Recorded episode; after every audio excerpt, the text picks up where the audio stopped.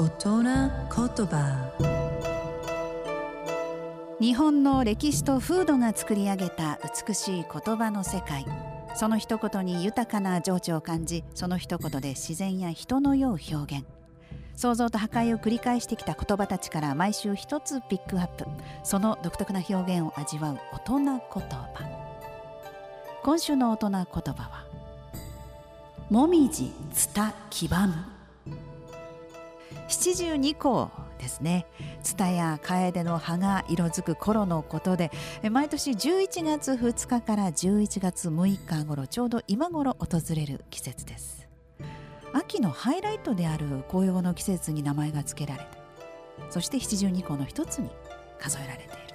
分かりやすくて素敵な季節ですよね。でこの頃になると紅葉前線という言葉が聞こえてくるようになります。日本だと9月くらいに北海道の大雪山から紅葉が始まって南下をしていきます。この紅葉の移り変わりを紅葉前線と呼んでるんですね。